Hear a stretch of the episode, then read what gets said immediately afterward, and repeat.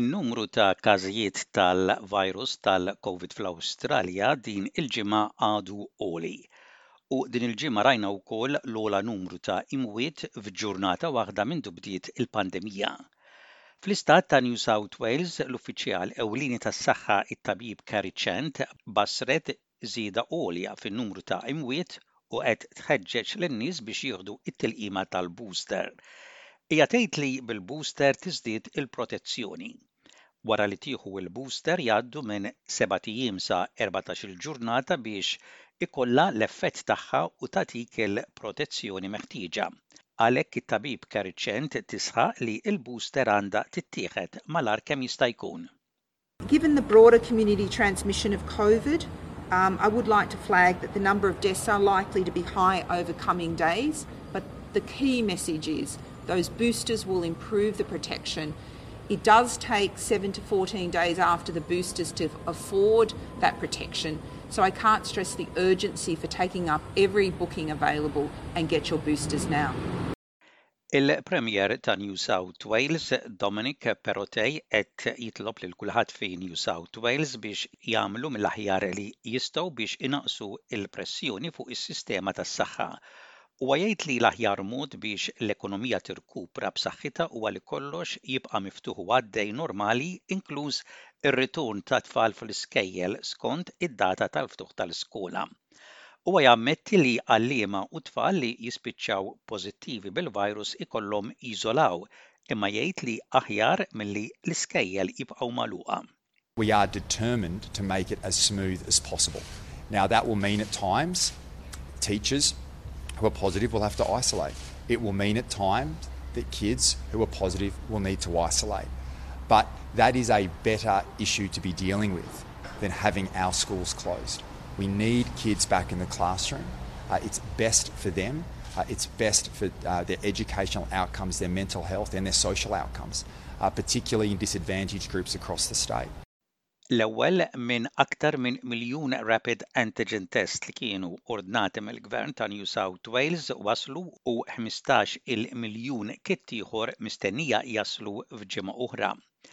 L-ordni tal-Gvern ta' 50 miljun ser ikunu mqassma fl-iskejjel, djar soċjali u komunitajiet vulnerabbli u remoti. bin-numru ta' każijiet ta' nies fl-isptar jikber, alert li huwa magħruf bħala Code Brown kien iddikjarat għal l-isptarijiet kollha f'Melbourne u f'sitta oħra reġjonali. Code Brown jippermetti lil l-isptarijiet li jiddeferu s-servizzi kollha li ma jkunux urġenti u jġiegħel lill-ħaddiema li jikkanċellaw leave ippjanat. Il-Kap Eżekuttiv ta' Austin Health, Adam Horsburgh jgħid li kellu jkun iddikjarat dan l-allert qabel ikun tard wisq. Code Brown huwa deċiżjoni li tittieħed fis-sistema ta' ħidma fl-isptarijiet meta jaħsbu li pressjoni fuq is-sistema tas-saħħa hija biżżejjed biex ikun hemm rispons. In-numru ta' każijiet bil-virus fl-isptarijiet qed jikber kuljum u jaħsbu li dan kien il-waqt għal dan l-alert.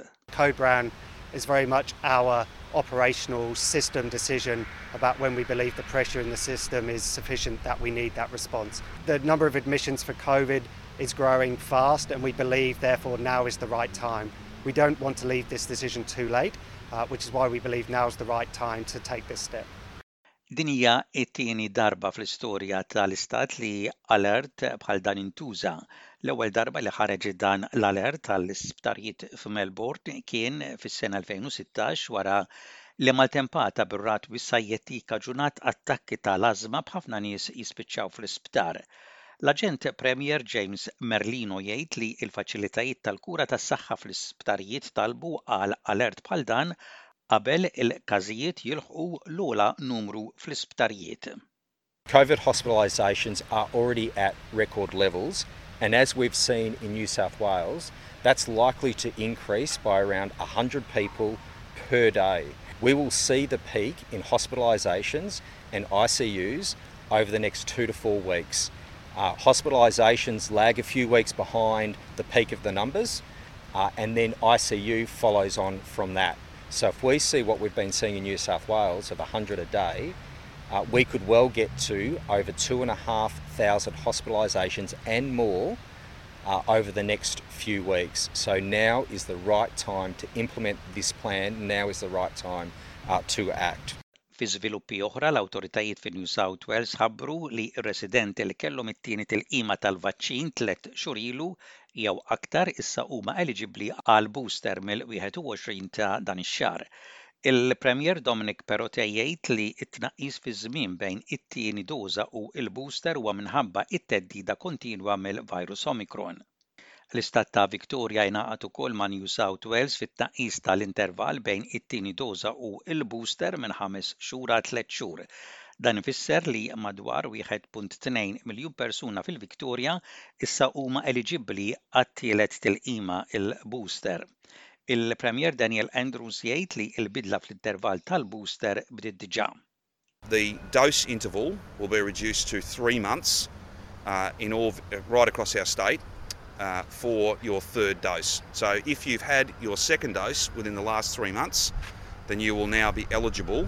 Uh, that is, if three months have passed since your second dose of the COVID 19 vaccine, you will be eligible for a third dose. That interval has been reduced down to three months effective uh, immediately.